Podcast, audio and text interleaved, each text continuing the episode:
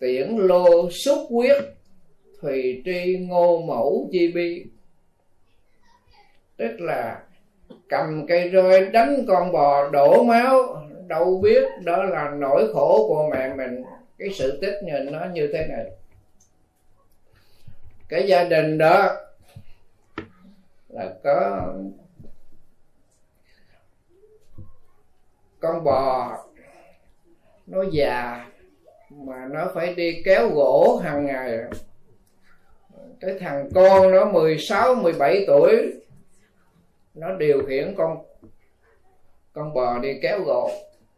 Nhưng mà cái kiệt sức của con bò nó không kéo nổi nữa. Thằng nhỏ nó cầm rồi nó đánh con bò để đổ máu.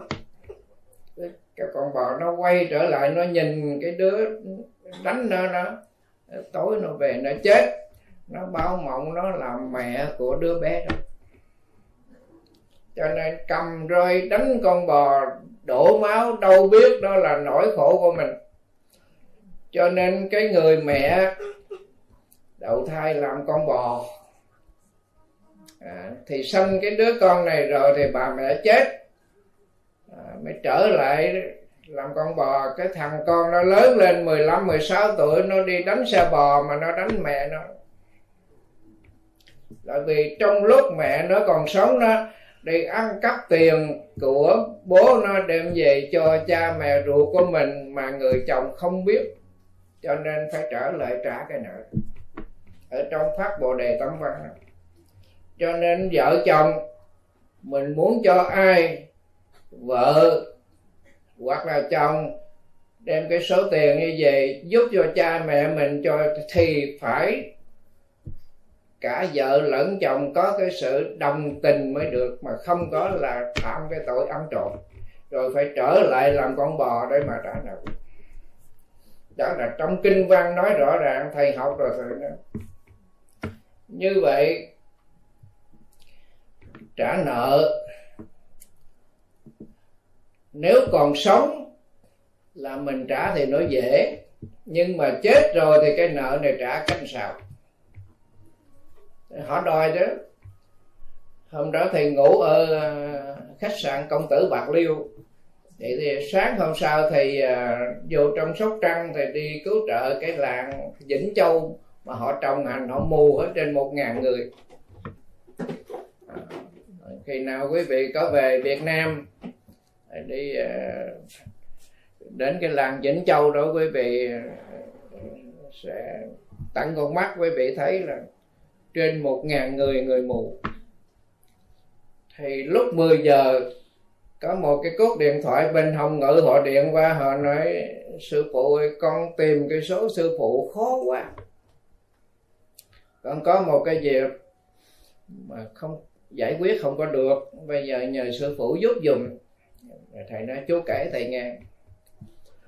Năm 70 con làm chung với cái người Mỹ ở Long Bình, ở Biên Hòa. Con mượn con người Mỹ đó $500 mà con không có trả. Thì năm 72 người Mỹ nó rút nó về nước. Bây giờ cái người Mỹ đó họ chết, họ báo mộng họ đòi nợ. Thì con mắc nợ con biết, con chưa trả mà con sợ quá.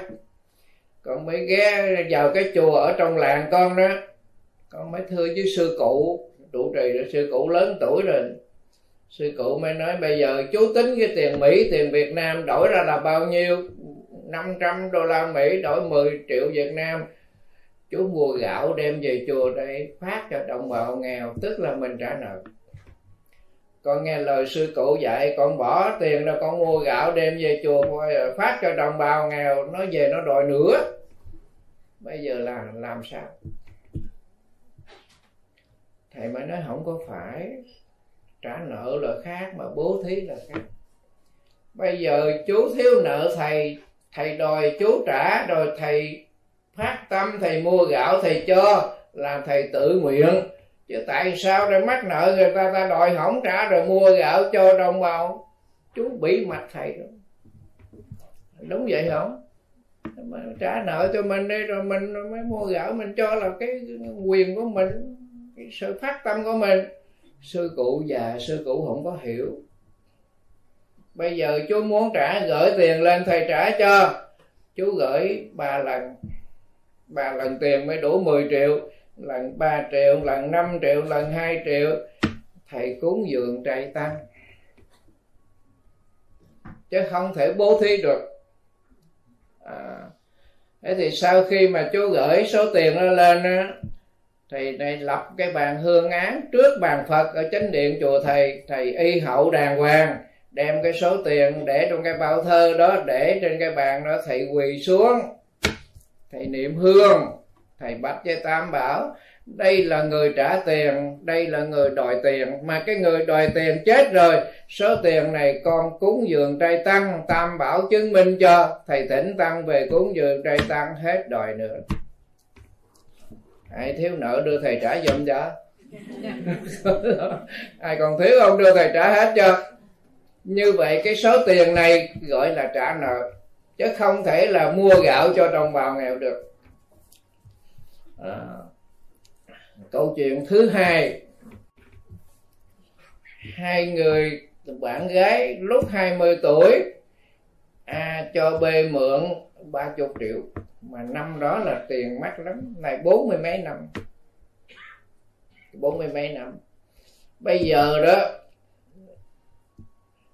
thì khi mà cho mượn rồi thì cái người mượn tiền đó chết mà không có trả. Bây giờ là 43 tuổi, cái người mượn tiền đó mới về mới báo mộng cho con cháu kêu bằng gì, nó cháu kêu con Hạnh nó mượn tiền của gì mà nó chưa có trả, nó mượn 30 triệu. Cái người cháu nó mới tới nói với cái cô Hạnh đó: hồi xưa hai bà làm ăn hùng hợp, mượn tiền của gì tôi đó bao nhiêu. Cô Hạnh còn nói: lâu quá tao không có nhớ, có mượn nhưng mà lâu quá tao không nhớ. Còn nhỏ cháu nó nói: bà nói với tôi 30 triệu. Thì cô Hạnh nó chấp nhận trả 30 triệu, nhưng mà còn nhỏ cháu không nhận. Thôi cái chuyện của mấy bà làm sao làm tôi không có biết, tôi không có dính líu cái chuyện tiền bạc đó. Cô Hạnh có sợ quá, cô ra cô thưa với thầy: bây giờ trường hợp như vậy nên làm sao? Thì thầy mới nói: cô đem tiền ra tôi trả cho. Cũng trả nữa. Tội nghiệp móc cái giỏ sách để 30 triệu trước mặt thầy đó. Rồi lên chánh điện đây, thầy cũng quỳ xuống Tam Bảo. Thầy quỳ trước, cái cô Hạnh nó quỳ sau. Thầy mới dạy cổ nói: con mượn của bạn con là chị Hòa 30 triệu cách đây là 23 năm. Bây giờ chị Hòa về báo mộng cho cháu đó là đòi tiền, thì con chấp nhận con trả, nhưng mà làm sao mà chị nhận được, con nhờ Hòa Thượng trả giùm. Thầy mới nói: được rồi, để thầy bạch Tam Bảo, bạch Đức Thế Tôn, A B này đòi nợ trả nợ, bây giờ số tiền này con cúng dường trai tăng, xin Đức Thế Tôn chứng minh cho. Thầy thỉnh tên về tăng về cúng trai tăng em. Như vậy là trả nợ và đòi nợ.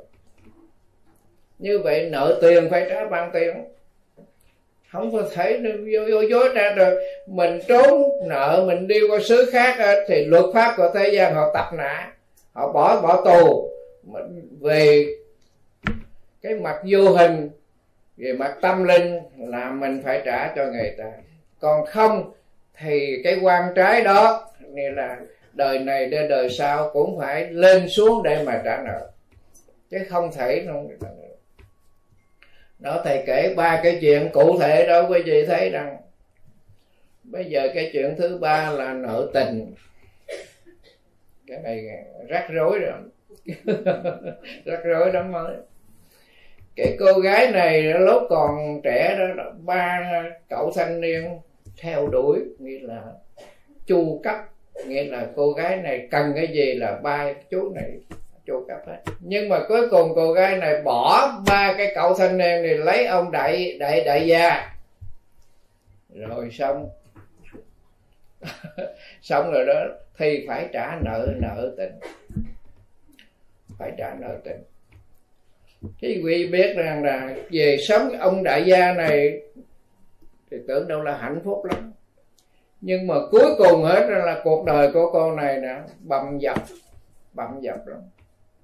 Họ hành hạ, họ đánh đập, cuối cùng hết là cô này tự tử chết. Bởi vì ba cái người tình này nè, cổ vay cái nợ có ba người tình này, cho nên cổ phải trả cái nợ tình này. Câu chuyện tiếp theo ở Bình Chánh, hai cái cậu nam nữ này lúc còn học ở phổ thông lớp 12 là hai người này đã thương rồi. Nhưng mà trai gái mà mới đầu mà gặp mà thương nhau đó là hợp tình, hợp nhãn, đủ thứ chuyện đó đẹp lắm. Chứ nếu như hai người này gặp nhau mà trên cái trán của người nữ hay người nam mà có cái chữ quan gia thì chắc họ chạy 8 cây số họ không dám nhìn rồi đó. Đẹp lắm, đẹp lắm. Trai gái mà đẹp lắm. Rồi tiếp tục 4 năm đại học nữa. Bây giờ tốt nghiệp rồi về thương với cha mẹ thì cha mẹ bằng lòng. Nó theo đuổi mấy năm, nó tìm hiểu mấy năm, còn cái gì nữa mà cản trở. Bây giờ đâu phải hồi xưa mà đặt ở đâu con ngồi đó, làm đám cưới rình rang hết đủ thứ, xong rồi mới ở riêng để đưa con đầu lòng.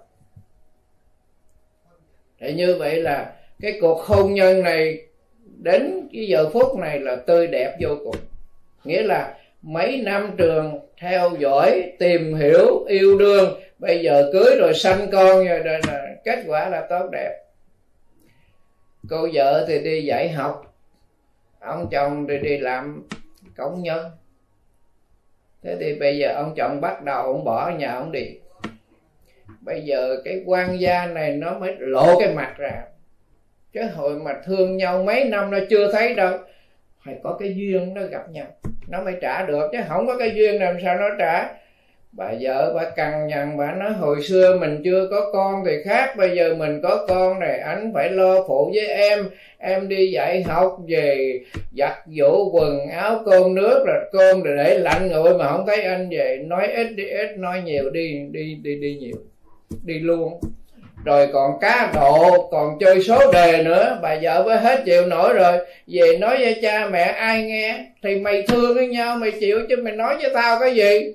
Rồi cuối cùng hết giết đứa nhỏ thắt cổ chết, trả nợ tình. Nhiều lắm quý vị, nhiều. Bây giờ thầy ngồi đây tới sáng thầy nói thì vẫn chưa hết. Tới sáng chưa hết câu chuyện đó nữa. Một đêm thầy đọc 4 tờ báo.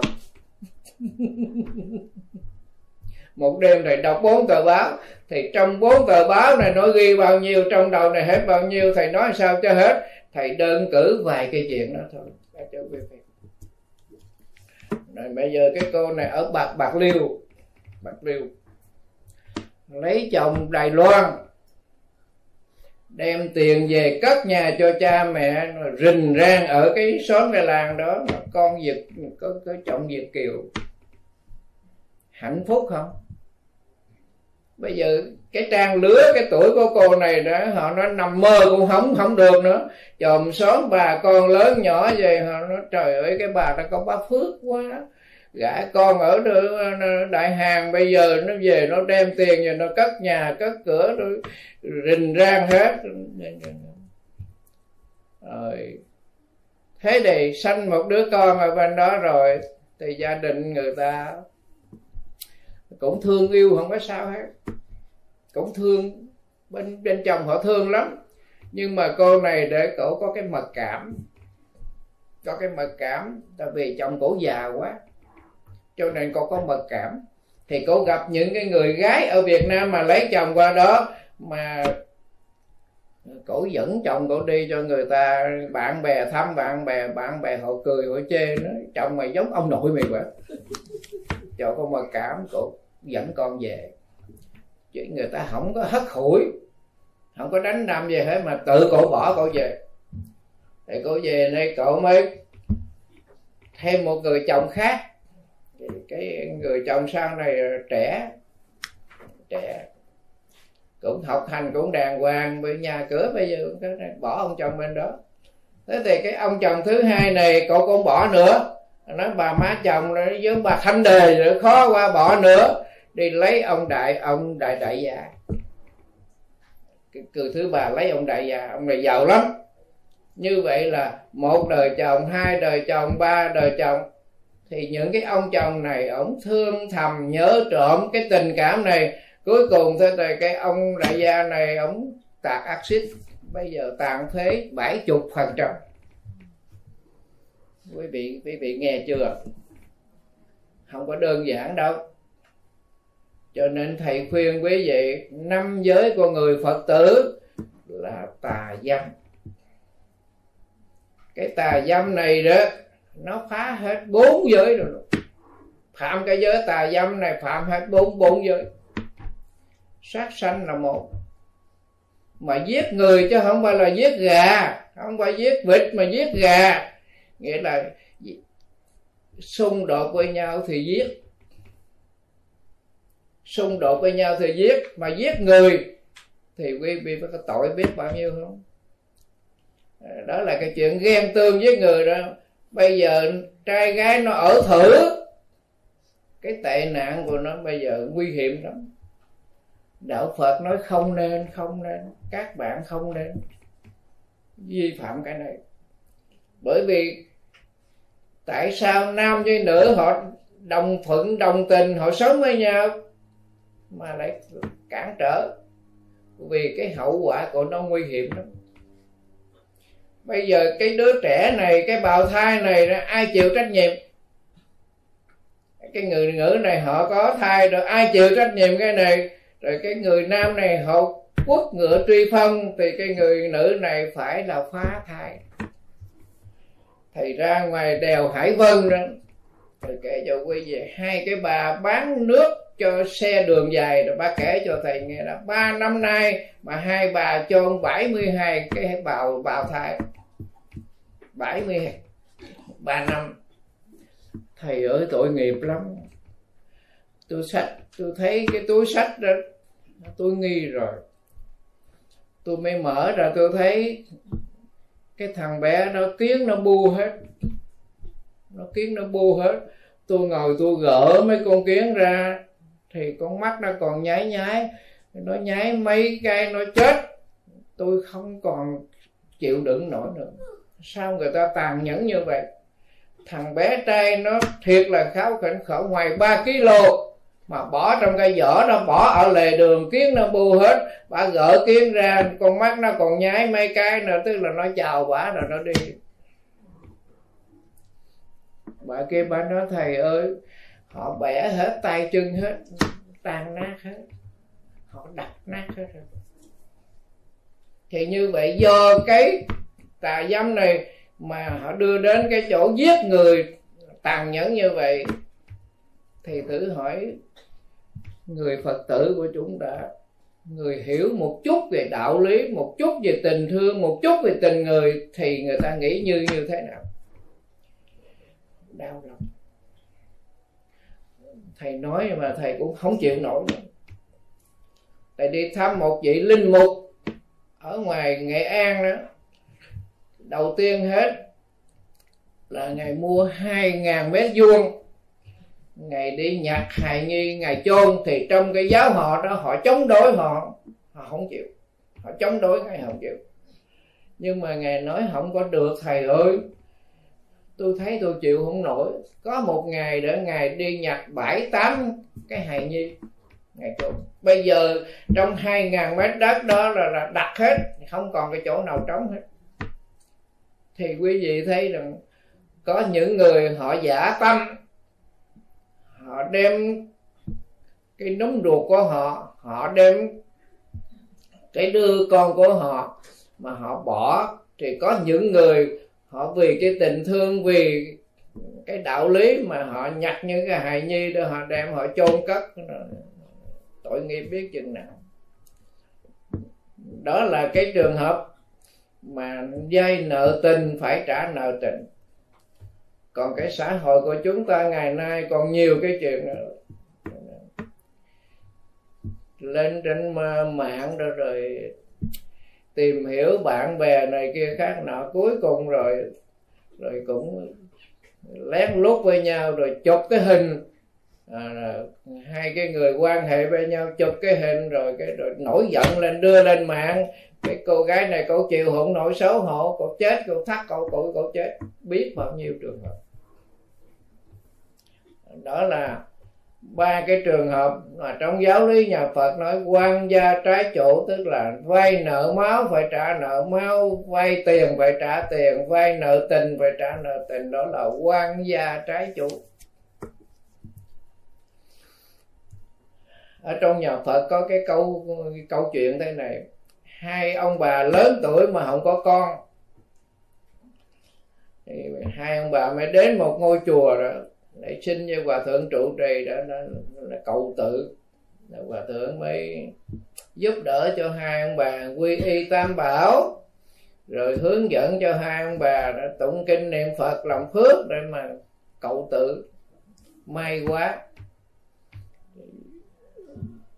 trong 3 năm liền bà sanh hai cậu con trai lớn như thổi vậy. Bà tin tưởng Phật pháp quá, để lớn lên rồi thi đỗ đi làm quan, đùng một cái người con lớn đã chết.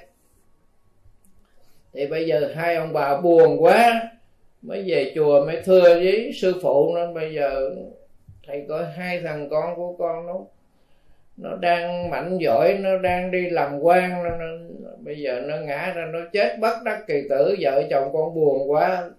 Hòa thượng mới khuyên tôi hai ông bà ráng tu. Cái chuyện sống chết là cái quy luật khách quan, nó không chết bây giờ đến già nó cũng chết. Mình lo mình tu hành, cái nhân duyên của nó. Thì khi mà trở về thì hai ông bà cũng tu, nhưng mà không bằng lúc trước 10 phần, giờ còn chừng 5 phần bị rầu khổ quá, thằng con nó chết. Thì một tháng sau cái thằng nhỏ nó chết nữa, hai đứa chết hết trong một tháng. Bây giờ hai vợ chồng mới về chùa, nhưng mà ban mỏ ban chuông mang phái quy y rồi về trả hết, không có tu nữa, Phật hết linh rồi. Thì tới cổng tam quan mấy hai ông bà ngồi rồi mấy bàn nè, mình trình bày cái chuyện này thì thầy mình cũng khuyên mình tu, nhưng mà mình dứt khoát không có tu nữa. Bà phải nói cái gì đó dứt khoát, tôi cũng dứt khoát. Hai người bàn bạc với nhau để mà vô trong chùa để mà đối đáp với sư phụ. Thì bỗng nhiên ở trên không có cái tiếng: chúng tôi không phải là con của ông bà, mà chúng tôi là quan gia trái chủ, chúng tôi đến để đòi nợ. Nhưng mà ông bà tu tinh tấn quá, tôi đòi không được. Chào ông bà, ở lại tu hành tinh tấn. Đòi nợ nhưng mà hai ông bà tu kỹ quá. Ở bên Mỹ á, bữa đó thầy ở bên Mỹ á, thì bà dẫn cái cô con gái của bà tới chùa, bà mới trình bày cho thầy: thầy coi con gái tôi học giỏi lắm, ngoại hình của nó cũng đẹp, mà tôi gả nó 7 lần gả không được. Thầy mới nói: bà nói lại lần nữa đi, con gì mà gả 7 lần không biết xấu hổ mà nữa. Cái nó mới nói: mẹ nín để con kể cho thầy nghe. Cái bắt đầu nó kể rồi: má con nói đó, đừng có lấy chồng Tây, mày lấy chồng Tây rồi khi mày dẫn chồng mày về nước mà đi thăm bà con nó xù xì, tao mắc cỡ qua, kiếm người Việt đàng hoàng lấy. Con chọn đàng hoàng nha thầy, đàng hoàng. Cái thủ tục có người Việt làm sao thì gia đình con làm y vậy hết, cũng đám hỏi rồi cũng đi sắm đồ rồi con đây được. Tới chừng đặt nhà hàng còn một tuần lễ nữa, còn tới nhà bên chồng con chửi không sót người nào, mà toàn người chết không. Mà con đâu có biết, ở Cần Thơ con đâu có biết. Vì bên chồng còn nói: trời ơi dâu con nó giữ như chằn tinh, như sư tử Hà Tây sao cưới. Bỏ của con được một bãi đội bom hột xoài. Thầy tin không? Mày cho tao về tao làm chùa đi có phước. Không cưới được. Như vậy là cái nợ tình này phải trả đó. Chứ làm sao nó phải trả đâu. Bà kể thầy nghe rồi nó ngồi nó kể cho thầy nghe. Con kể cho thầy nghe 7 lần mà con tới nhà đó con chửi, chứ không phải con chửi ở ngoài đường. Cho nên người ta bỏ của, Bên đàn trai họ bỏ của thì đội bóng hột sòn đó mình giữ, mà 7 lần đặt nhà hàng rồi không cưới được, 7 lần ở bên Mỹ. Thì như vậy mình thấy cái quan gia trái chủ này nó ở bên cạnh mình, nó đòi nợ, nó trả nợ nó. Bây giờ cái bà Phật tử này bà có 2 thằng con. Cái thằng lớn đó 35, 36 tuổi không làm ra đồng bạc mà hãy về là phá của. Mà má con thấy mặt anh con đó, anh con chỉ liếc mắt thôi mà má con mở tủ đưa tiền, không nói con nào. Thằng anh, còn con đi làm bảo vệ, không hút thuốc, không uống cà phê, bao nhiêu tiền đem về đưa cho má con mà ba gặp rồi ba chửi đó. Gặp ngoài chợ chửi ngoài chợ, gặp ngoài đường chửi ngoài trường, gặp chùa chửi chùa. Bữa đó thầy chứng kiến thầy truyền bắt quan trai chiều xã giới rồi, thầy đứng trên lầu, cái nách thì cặp cái áo tràng, cái thằng con bà nói lấy xe gắn máy nó đậu trước nên nó chở bà xuống, bà chửi cho một hồi mới leo lên xe về trước mặt thầy. Nó hỏi rồi tại sao má con biết đi chùa, má con biết tụng kinh mà má con bất công với tụi con.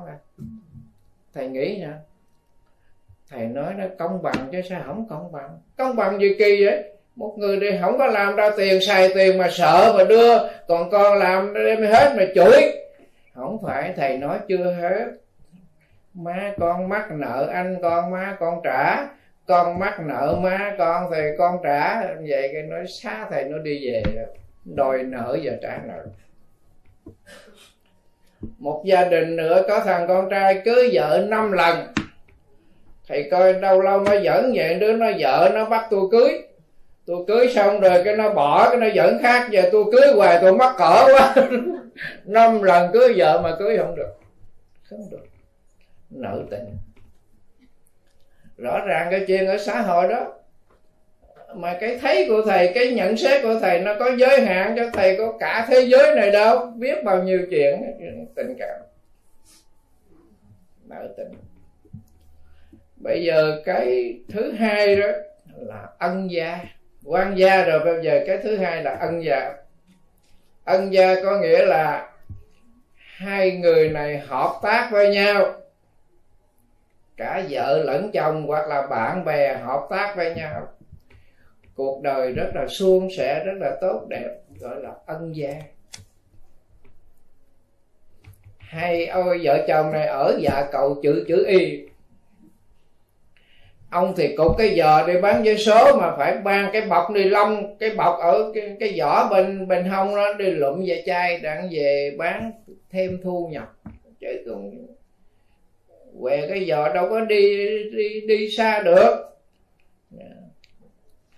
Gặp cái bà vợ này cũng không biết quê quán ở đâu, cũng bán vé số, hai người này hợp với nhau. Cũng không có ai công nhận, cũng không có bà con dòng họ, cũng không có cưới hỏi gì hết, nhưng mà hợp tác với nhau ở với dạ cầu chữ Y, không có nhà cửa hết. Thế thì 8 năm trôi qua, cái bà vợ này bây giờ bà tai biến nằm một chỗ, ông chồng phải đi bán giấy số mang theo cái bọc lụm ve chai để về nuôi bà vợ mà vui vẻ đàng hoàng, không có một chút gì giận hờn hết. Họ nghèo đó, nhưng mà cái ân gia tức là họ gặp với nhau. Nếu cái bà này không gặp cái ông cục giò này thì bây giờ đời bà khổ. Cho nên hai người này họp lại với nhau để mà đền ơn đáp nghĩa, là cái này gọi là ân gia. Ân gia quý vị thấy ở xã hội có không? Có cái ân gia không? Ân gia.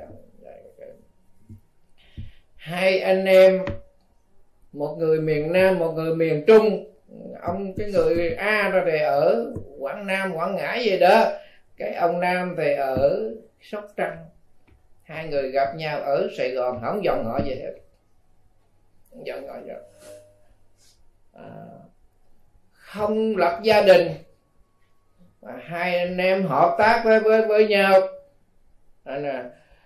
làm đủ cách, nghề gì cũng làm được hết. Từ miền Trung vô miền Nam lên, chẳng có cái bằng cấp, chẳng có học vị, chẳng có tiền bạc gì hết, nghĩa là làm tất cả mọi việc. Bây giờ hai anh em mua được một cái nhà nhỏ nhỏ, cái nhà nhỏ nhỏ 45 mét vuông, mua được cái miếng đất 45 mét vuông, cất một cái nhà cấp 4. Rồi hai anh em đi mua xe cũ từ ở Sài Gòn lên Tây Ninh, từ Sài Gòn đi Sống Bé, từ Sài Gòn đi lên Ba Mươi Thuột, đi mua xe cũ, bán xe cũ. Bây giờ mua được cái nhà lầu 3 tầng. Mua được cái nhà lầu 3 tầng. Mà không dòng họ, không có bà con ruột thịt, mà đây là ân gia. Có nghĩa là hai người này có một cái quá khứ họ thân thiện với nhau. Cho nên bây giờ đó họ không sống cùng với nhau trong một gia đình, cả nam người Bắc, nhưng mà họp nhau ở Sài Gòn để hai người này lập nghiệp giàu có mà không có cha mẹ dòng họ gì giúp đỡ hết. Cái đó gọi là ân gia. Cái cô giáo này dạy mẫu giáo, nuôi bà mẹ suy thoái cột sống nằm một chỗ, đứa em gái đó nó bệnh tâm thần, nó nổi, nó lên cơn, nó kéo đầu cô giáo nó đập. Thế là hàng tháng cô giáo dạy mẫu giáo này là đóng cái tiền từ thiện cho cái hội từ thiện ở cái phường đó đều đặn, không có thiếu một tháng nào hết. Cái bà chủ tịch cái hội từ thiện chữ thập đỏ ở phường đó, bà thấy sao cái cô giáo này mời đến dự lễ mà không thấy tới. Bà mới thay mặt hội, bà mang cái giấy khen tới nhà bà tặng cho cái cô giáo này. Thì bà tới nhà đó, bà chủ tịch bà mới thấy là nuôi một bà mẹ nằm một chỗ mà đứa em gái thì tâm thần nó lên cơn, nó kéo đầu nó đập. Thì cái số tiền mà cô giáo dạy nhà trẻ là để bao nhiêu tiền, mà cái hàng tháng cậu đóng góp cho cái hội từ thiện này không sót một tháng nào hết. Bà chủ tịch này quỳ xuống lại cô giáo đó ba lại. Ân gia. Như vậy cái trường hợp này nếu mà không có cô giáo này thì hai người này thì sao? Khổ lắm. Nhưng mà không buồn phiền, không chút gì. Cho nên chúng ta khi trả nợ thì chúng ta lại không suy nghĩ, hoặc là cái nhận thức của mình không đúng đắn mà chúng ta dùng dằn, chúng ta không chịu trả, thì chúng ta gây thêm cái nhân hiện tại nữa, thì cái quả tương lai phải trả được. Hồi thầy học ở dưới Lưỡng Xuyên có cái bà Diệu Nghĩa đó, bà là ban bảo trợ Phật học đường, bà cúng dường cho tăng sinh quần áo, gạo, thóc, đèn đuốc, bà cúng hết, nhất là cúng dầu nhang thì bà mù đi, bà nhắm mắt xong bà mù đi. Thì cái người con trai của bà đó nó mới thắc mắc lắm đó, tại sao đâu trong kinh Tam Thế Nhân Quả nói đời này mình cúng nhang, cúng đèn, cúng dầu, cúng hoa cho Phật thì mình được sáng mắt, về má tôi mày cúng là má tôi đuôi. Vậy cái cậu này không có tin. Thế thì Hòa Thượng Thanh Từ lúc đó là giáo thọ dạy cái lớp đó, thì Hòa Thượng mới xuống cái nhà đó, thì hai tăng sinh đi theo Hòa Thượng xuống. Thầy ngồi thầy nghe Hòa Thượng giải thích cái việc đó như thế này. Hòa Thượng nói với cậu con trai là thế này: khi mà gia đình của cậu có một cái chuyện bất trắc, vợ bệnh con đau, cậu tới cậu nói với tôi như thế nào? Cậu nói cái lời gì mà tôi xúc động mà tôi mở tủ tôi đưa tiền cho cậu? Chú, cậu phải nói cái chuyện ơn nghĩa, cậu phải nói cái chuyện tha thiết, cái chuyện gia đình của cậu bất trắc tôi mở tủ tôi đưa. Thì sau khi công chuyện của gia đình của cậu nó ổn định rồi mà cậu không có trả tiền, tôi nhắn tôi đòi 1-2 lần cậu không trả. Rồi khi đó cậu mang tiền cậu trả, mà cậu nói nặng nói nhẹ, cậu nói 5 hồi 10 hiệp thì như vậy cái cách xử sự của cậu như thế nào? Tôi có buồn không? Tôi cho cậu mượn, tôi mở tủ tôi cho cậu mượn, bây giờ cậu trả cái kiểu đó tôi có buồn không? Hay là công chuyện gia đình của cậu nó yên xuôi rồi, tai qua nạn khỏi rồi, vợ chồng cậu mang tiền tới cậu trả cho tôi, cậu mới nói ơn nghĩa. Nếu ngày đó mà anh bác cậu chú gì đó không thương tình vợ chồng tôi mà không giúp vợ chồng tôi số tiền, nó bây giờ chắc vợ con tôi ra ngoài mồ hết rồi. Nhờ cái ơn đó bây giờ công chuyện gia đình tôi ổn định rồi, tôi mang số tiền tôi hoàn lại cho anh chị, cái ơn này tôi mang suốt đời. Cậu phải nói như vậy. Thì như vậy trong hai trường hợp đó thì cậu muốn trả nợ bằng cách nào? Cậu trả nợ mà tôi an vui, tôi thấy tôi nhẹ nhõm, tôi có thể cho cậu mượn trong tương lai nữa, hay là cậu vừa trả nợ mà cậu chửi lộn với tôi nữa, cậu muốn trả cách nào? Đó là Hòa Thượng Thanh Tự giải thích cho cái người con trai đó, nói cho bà Diệu Nghĩa đó, trả nợ mà phải vui vẻ, phải hoan hỷ, đừng có giận hờn, đừng có cáu có. Cho nên cái cách trả nợ của mình đôi khi cái chuyện ở trong gia đình, cái bà vợ đó bà mới nói ông chồng đi làm đem tiền gì hết cho bà, đem gì hết, bà muốn xài vậy đó bà xài, tôi không có kiểm tra gì hết. Nhưng bà vợ chưa hài lòng, chưa hài lòng, chứ không phải có tiền xài đâu mà trách móc, mà nói chuyện này chuyện khác nữa, là vì ta thiếu nợ tình chứ không thiếu nợ tiền, thiếu tình chứ không thiếu nợ tiền. Thế thì cái trường hợp thứ hai tức là không cho một đồng nào hết, tình nghĩa vợ chồng rất là mặn nồng bình rắn mà cuối đời không có đồng bạc nào hết. Thì bà vợ bà nói vợ chồng người ăn ở mà tiền phát gạo đông như người ăn xin vậy đó, tức là thiếu tiền phải đòi tiền mà thiếu tình phải đòi tình, hai cái nó rõ ràng. Cho nên mình không có cái nhận thức, mình không hiểu sâu về giáo lý của nhà Phật, mình thấy cái chuyện bình thường bên ngoài tại sao, nhưng mà thật trong đó có đòi nợ, có trả nợ. Bây giờ cái trường hợp thứ ba nữa là gọi là đó là ân gia rồi, cái thứ ba là khách gia. Khách gia là sao? Tức là cái trường hợp đó mình giúp đỡ nhưng mình không nghĩ là họ sẽ trả lại, và giữa mình với họ không có cái ân oán gì hết. Thí dụ mình đi đường mình gặp cái tai nạn giao thông, cái người này họ bị thương giữa đường, họ bị nạn giữa đường, mình ra tay mình giúp đỡ, nhưng giúp rồi thôi, mình không nghĩ là mai mốt người đó trả lại cho mình. Mình với người đó cũng không có gì, giúp rồi thôi, gọi là khách gia, đó là khách gia. Như vậy quan gia trái chủ, thì trong cái quan gia này chia làm ba, nó nợ máu phải trả nợ máu, nợ tiền phải trả nợ tình, nợ tình phải trả nợ tình, gọi là quan gia trái chủ. Cái thứ hai là ân gia, tức là đến để mà ơn đền nghĩa đáp. Bây giờ nói ở chùa, nữa có cái trường hợp cái bà Phật tử này bà bỏ tiền, bỏ công, bỏ sức cho chùa mà bà đi nói tùm lum. Có không cái gì? Ghét ông thầy đó dữ lắm, đi nói cùng hết trơn này, chỗ nào cũng nói ông thầy, nhưng mà bỏ tiền ra làm nhưng mà nói đòi nợ. Cái bà thầy kể, cái bà ở cầu Bắc Mỹ Bến Tre quý vị nghe, bà qua cái cầu Thái Sơn đó thì bà thấy cái thầy trụ trì nó về lãnh cái chùa mà rách nát hết. Bà đi đằng trước ra sao, bà nói trời ơi cái chùa gì mà không có cái tài sản, cái chén thì mẻ hết, đũa thì chiếc cao chiếc thấp, thôi thì yên chí đi, để tôi về tôi dẫn đoạn con cháu tôi cúng hết cho thầy thì đừng lo.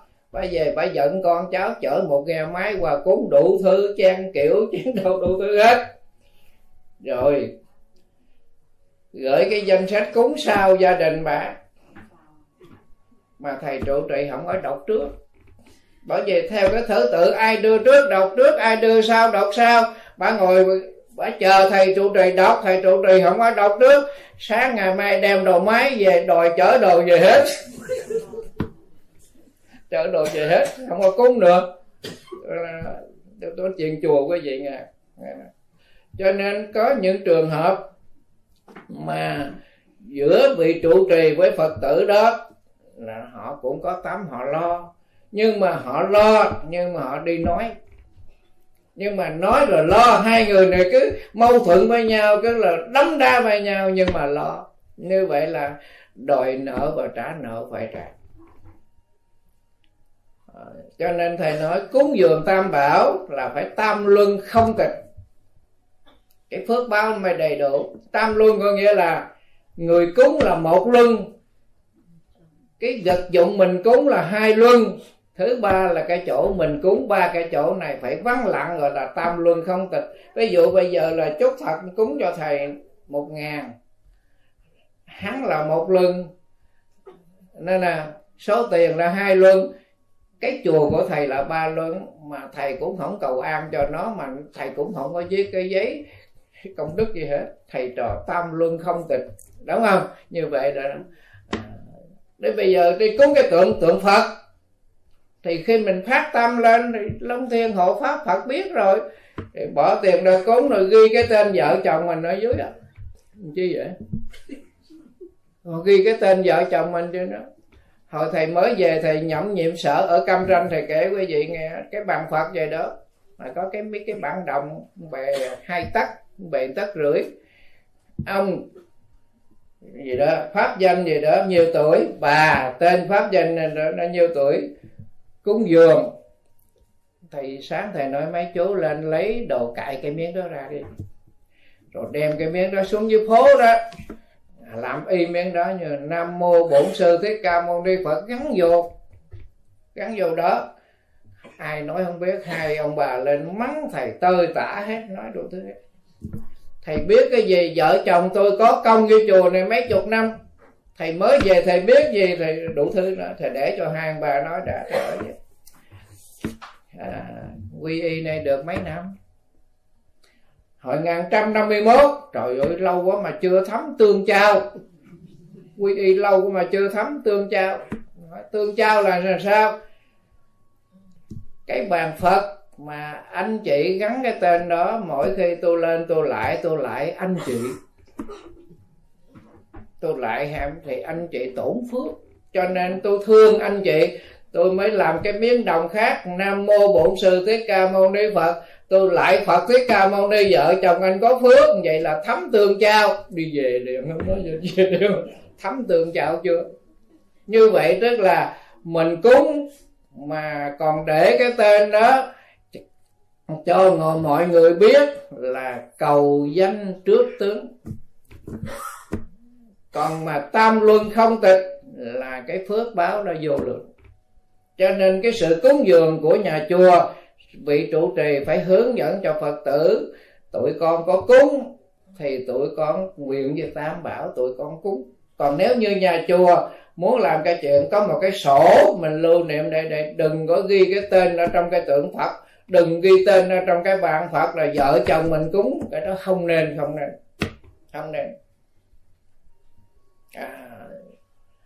Thầy kể cái chuyện cúng đó quý vị nghe.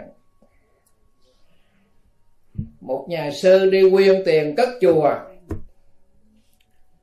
thì tới cái nhà giàu đó, thì nhà sư cũng nghĩ rằng mình đến mình quyên chắc người ta giàu ta cứu khá một chút, mà trong cái tâm của nhà sư nghĩ vậy. Nhưng mà thực tế đến rồi là cái ông nhà giàu, ông kêu cái thằng ở đợi mày ra, mày nói ông chủ tao không có nhà, cho ông đi động đi cho rồi đi. Không cúng.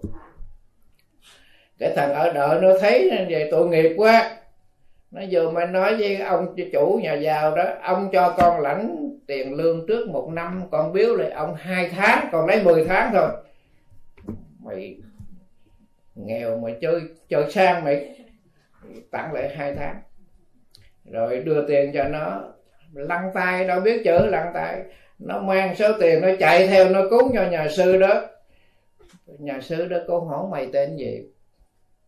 Tao viết cái phiếu công đức cho mày không ạ? Cái thằng ở đợ nó con hỏi chùa thầy ở đâu tên gì, mai mốt khánh thành tôi tới tôi dự. Hai thầy trò nó vô tâm cúng rồi đi về lo cất chùa. Thì cái thằng ở đợ ở lại để mà trừ nợ, được có 2-3 tháng về cái nhắm mắt cái nó mù. Thì ông chủ mới đuổi nó đi, bây giờ mày nhắm mắt có làm gì được, mày đuôi rồi mày làm gì được nữa. Nó mày nói ông thương con đi, con làm việc nặng không được, con làm việc nhẹ, chảy chiếu văn mùng cho ông ngủ, tách trà chế trà cho ông uống nước, đại khái vậy. để trả cái số nợ. Bây giờ con đi rồi cái nợ đó là làm sao? Ông nhà giàu nghe thằng ở đợ nói cũng có ơn nghĩa thôi để nó làm. Thì cuối cùng nó đập cái bộ tách trà còn bể hết. Ông ấy nói cái bộ tách trà gia bảo ông cố nội tao để lại, mày đập hết rồi tao đi đi. Không cho nó đi, tao xé dây nợ cho mày rồi, đi đi. Thì bây giờ nó mù nó đi đâu? Nó đi ra ngoài đường, nó đi ăn xin, đi đầu làng cuối sáng, ngủ đình ngủ chợ rồi đó. Một ngày đó là hai vị gặp nhau, nhà sư gặp lại nó. Thì nhà sư mới nhận cái thằng này mình có gặp nó biết ở đâu. Thì hai thầy trò lời qua tiếng lại biết cái thằng nó cúng dường cho mình cái số tiền đó. Bây giờ nhà sư mới nói thôi con đi về chùa ở với thầy đi. Chứ bây giờ con mù lòa mà đi ngoài đường ngoài xá rồi trời sương lạnh lẽo rồi đói khát tội nghiệp. Thưa thầy không dám đâu, đuôi mù mà về chùa rồi đâu có làm cái gì được, ăn cơm chùa mang tội. Cái câu đó thằng đó nó nói cho nhà chùa không có nói. Cho nên bây giờ có nhiều vị nó tới chùa ăn cơm chùa mang tội, chùa không có nói cái câu đó mà cái thằng mù nó nói rồi. Nó không dám về chùa, nó sợ ăn cơm chùa có tội. Nhà sư mới nói bây giờ con ăn của ai? Con ăn của bá gia bá tánh nè. Nhưng mà con không có cái thời gian tu hành. Con về con ở chùa, con đóng chuông, con trải chiếu, con làm những cái việc của Phật, của nhà chùa. Thì cái cơm đó nó không có nặng đề gì hết. Mà con có cái thời gian con tu hành. Sau cái sự can gián của nhà sư đó, cái thằng mù nó theo ngày nó về. Thì bốn đạo mới phản đối. Chùa thì neo đơn, mà thầy dắt cái thằng mù này về, thầy phục vụ cho nó cái tội báo nữa. Thầy mới nói các con không có hiểu, Phật dạy dù xây 9 bậc phù đồ không bằng cứu một người toàn mạng. Mấy bà Phật tử êm hết nuôi thằng mù. Nhưng mà bổn đạo thì cũng không hài lòng lắm. Thời gian đâu năm nửa năm gì đó nó phát nó bị cùi, hai cái tay nó rút lại, nước nó chảy tùm lum hết. Bây giờ không ai dám đi chùa hết. Bây giờ thầy trụ trì mới đem nó ra ngoài sau chùa cất cho nó một cái nhà nhỏ nhỏ vậy đó, nuôi nó ngày bưng cơm dội nước, ngày tắm rửa cho nó. Không ai dám tới chùa hết, nó mù, nó cùi. Thì hôm đó ngày có một cái trai đàn, ngày phải đi khỏi chùa 3 ngày, nó đói quá, nó mò ra ngoài cái ao, nó uống nước, nó chết trôi dưới. Ngày về thấy nó nổi lên, ngày vớt nó lên, ngày chôn, ngày bực mình quá. Tại sao nó tốt như vậy? Mà phải mù lòa, phải cùi phun, phải chết trôi chết nổi. Ngày chôn nó, ngày bực mình, ngày làm cái bia, ngày để trời đất không có mắt, thần thánh chẳng cộng minh. Ngài không có tin nhân quả. Nói cái nhân quả thì nó làm cái việc tốt, nó phải cái quả nó tốt. Tại sao nó làm cái việc tốt mà cái quả nó phải như thế thì ai dám cúng chùa đó? Quay về ai dám cúng không? Không ai dám. Cúng chùa như cái thật ai dám cúng. Ngài là trụ trì, Ngài là một nhà sư, mà qua cái sự việc này Ngài không tin nhân quả. Cho nên Ngài làm cái bia của cái thằng chết trôi này, một bên Ngài để trời đất không có mắt, bên này thần thánh chẳng công minh, tức là Ngài không tin nhân quả. Thế là một năm sau, nhà vua sanh một hoàng nam mà nắm cái tay lại khóc không có mở ra. Lương y ở trong triều đình chữa không được. Thì nhà vua mới nhờ các quan đại thần góp ý bây giờ làm sao để chữa cái bệnh cho thái tử. Trẫm thấy khó quá. Thì có một vị quan đại thần nói với nhà vua là cái bệnh nghiệp chứ không phải là cái thân bệnh. Thuốc chữa không có được. Bây giờ bệ hạ tìm một nhà sư tu hành đạo cao đức, trọng giới đức, trang nghiêm để mà hóa giải cái nghiệp này, chứ còn thuốc trị không được. Thế là nhà vua viết một cái bức thư nhờ lính của triều đình mang tới cái chùa, mời cái nhà sư đó đi chữa bệnh cho thái tử. Nhà sư đó nhận được cái thờ cái hết hồn. Hồi nhỏ lớn đâu có biết làm thuốc, bây giờ đi chữa bệnh cho thái tử mà chữa không được là chắc chết. Rồi mời bổn đạo tới để chia tay. Nếu mà thầy không có về được, thầy tuổi con lấy cái ngày này làm đám dỗ. Nó đâu có đơn giản, chuyện của vua mà. Sau khi nhà vua đến thì nhà sư đến, thì nhà vua tiếp đãi nhà sư rất là nồng hậu. Nhà vua mới trình bày cái chuyện đó. Tỳ nữ bế thái tử lên, thái tử thấy mặt nhà sư xè cái tay đã cười. Ông dòm đó, trời đất có mắt, thần thánh chẳng công minh, mày chứ ai. Là cái thằng chết trối đó. Tức là nhờ cái phước báo đó mà đầu thai lại làm thái tử, trả cái nghiệp mù, trả cái nghiệp chết trôi, trả cái nghiệp trong cái đời này trả hết. Thay vì nó phải trả cái nghiệp mù 100 kiếp, trả cái nghiệp cùi khung 100 kiếp, trả cái nghiệp chết trôi 100 kiếp, mà nhờ tâm lương không tịch này trả hết một cuộc đời này 3 cái nghiệp đầu thai làm thái tử. Thấy tâm lương chưa? Tâm lương không tịch. Chứ hãy mà cúng mình còn thấy là mình cúng, mình còn thấy. Ngày xưa có một cô gái đó nghèo đi làm thuê, làm mướn, dành dụm được 1 nén vàng mang tới chùa cúng, hòa thượng trụ trì ra tiếp đón, thắp nhang đánh chuông cho cô gái, chúc phúc cho cô gái. Cô mừng quá, cô mừng quá. Chứ mình nghèo mình có một chút vậy đâu có gì đâu, mà sao nhà chùa trịnh trọng quá. Thế thì sau đó cô gái này được tuyển vào làm thứ phi của triều đình, của nhà vua.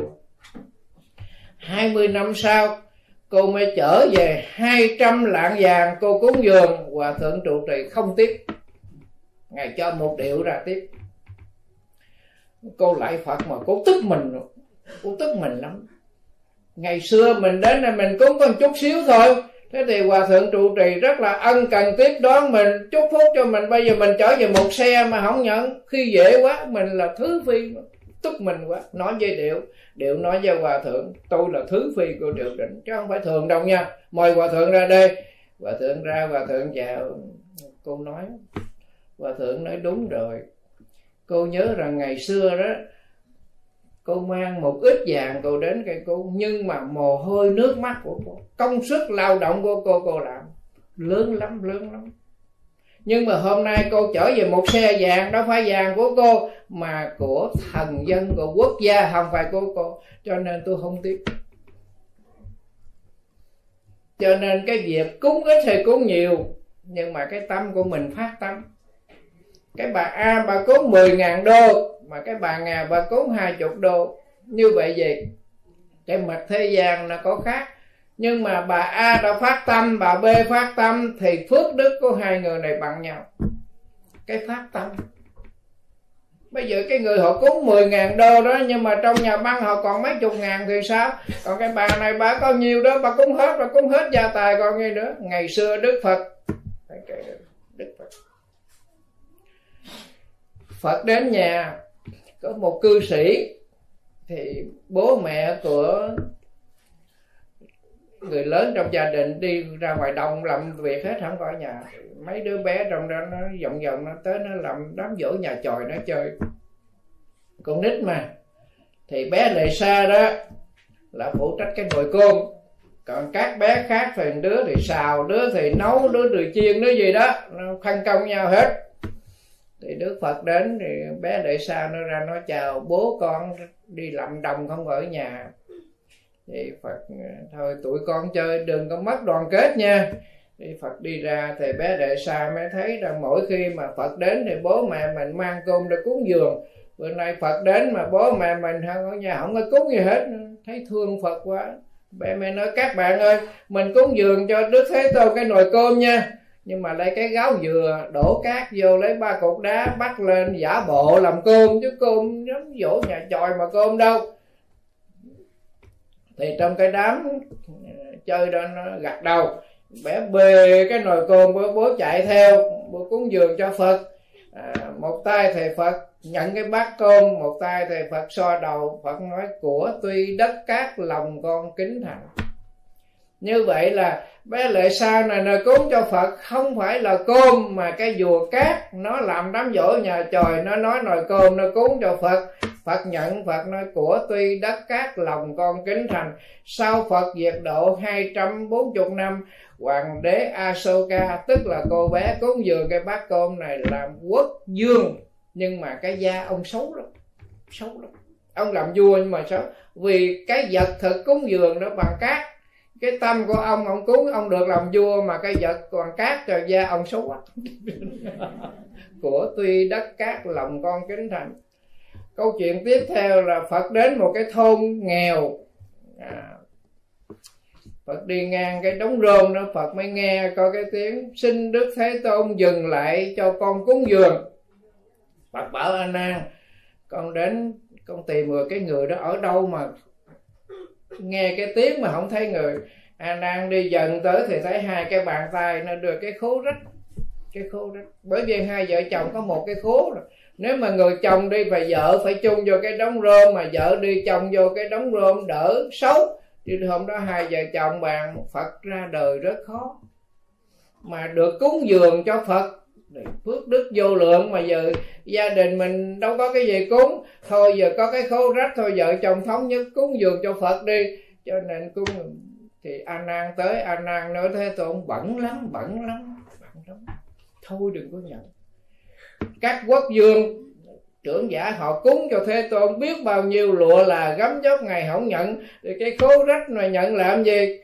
Phật mới nói họ cúng hết gia tài đó con, còn ít nhiều gì nữa hết dạ. Bởi vì cái gia tài có cái khố, mà bây giờ hai giờ thống nhất cúng cái khố này hết gia tài. Phật nhận cái khố rách, Phật nói A Nan họ cúng hết gia tài là vì khi người ta phát tâm, thì hai vợ chồng này phát tâm, cho nên cái gia tài chỉ còn có cái khố rách không, mà cúng dường cho Đức Thế Tôn. Phật truyền bát quan trai giới cho hai vợ chồng cùng khổ, cúng cho Phật cái khổ rách, đắc quả tu đà hoàng. Thứ ba là bà già cúng đèn, bà nghèo lắm, mà tới vua Ba Tư Nặc cúng dường cho Phật đèn biết bao nhiêu. Bà già bà mới tới cái tiệm đó, bà mua cái đèn với cái bình dầu, nhưng mà không có đầy, bà phải cắt cái tóc bà thế rồi. Cái ông chủ quán đó đông cho bả một cái chung trong dầu đó đầy, bả lén lén bà đem tới cái hàng rào là bả mang ra thôi, bà cúng dường không ai biết hết. Nghèo quá mà của vua Ba Tư Nặc biết bao nhiêu ngọn đèn. Tức là khuya một kiền liên ngày đi thăm thì ngài thấy rằng đèn của vua Ba Tư Nặc tết, mà cái ngọn đèn này nó cháy sáng lắm. Ngài lấy cái bạc y ca sa ngài quạt nó không có tắt. Ngài về ngài trình với Đức Phật rồi này có cái ngọn đèn nó đặc biệt. Con thấy rằng cái bình nó không giống cái bình dầu của vua Ba Tư Nặc, mà cái ngọn đèn nó cháy sáng tới canh năm rồi con dùng cái vật y ca sa con quạt nó không có tắt.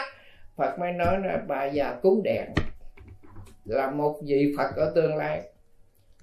Như vậy cái sự cúng dường của bé Lệ Sa, cái sự cúng dường của vợ chồng nghèo khổ một cái khố rách, cái sự cúng dường của bà già cúng đèn, cái giá trị của nó là bao nhiêu, nhưng mà tam luân không tịch, cho nên cái quả bao lo lớn. Cho nên thầy khuyên quý vị có cúng dường thì nên cúng như vậy. Khi mình phát cái tâm mình khởi lên là chư Phật chư Đại Bồ Tát biết được cái tâm của mình phát khởi là mình cúng, thì cái phước đức mình nó có ngay từ chỗ đó. Một cái câu chuyện ngụ ngôn thế này, cái bà bổn đạo đó bà đi chợ bà mua một nải chuối mà tốt lắm, chuối tốt lắm, lấy cái lá sen lót lên cây rổ đó, để cái nải chuối trên cây rổ đó, bưng để trên gác, để chiều đi sám hối bưng về chùa để cúng Phật. Bà mẹ bà ngồi bà thấy nải chuối để đó, cái người con đi ngủ trưa bà bắt ghế lên bà bẻ bà ăn hai trái, nãy chuối mất hai trái rồi. Chiều cái bà bổn đạo bà lên bà bưng cây rổ là thấy mất hay cây nãy chuối, bà sùng máu quá. Ai trồng khoai đất này, bà già mẹ mình chứ ai. Bà đi ngoe ngoại bà lên chùa không có nãy chuối, bà thưa với hòa thượng, bà nói bà thầy tha lỗi cho con. Thầy hòa thượng nói lỗi gì, con mua nải chuối đàng hoàng đẹp lắm nha thầy, con chuẩn bị đi chùa. Tới chỗ đó cái băng cái ngạn nói không được, nói má còn được nói chuyện được đó. Mất hai này mất hai trái. Thì hòa thượng mới nói Phật ở nhà chứ Phật ở đâu, sao con không cúng? Bà già bà nói đâu có Phật, Phật ở chùa. Thầy nói Phật ở nhà. Này, bị bà bốn đạo bà nói Phật ở chùa. Hai thầy trò cứ tranh luận với nhau, Phật ở chùa, Phật ở nhà. Hòa thượng mới nói thôi, ngưng đi. Bây giờ thầy nói con nghe nè, khi nào con thấy cái bà già mang dép ngược ở trong nhà con thì con mới biết là Phật ở nhà, Phật ở chùa.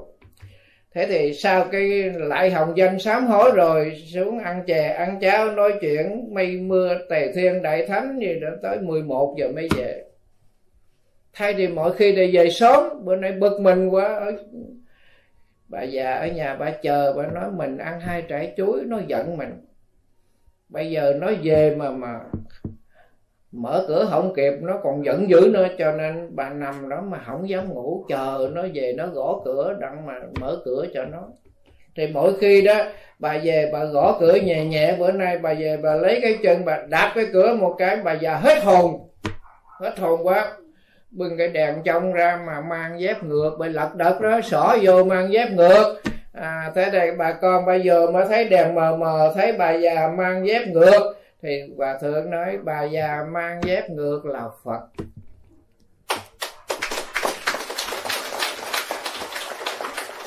Ôi hết giờ rồi.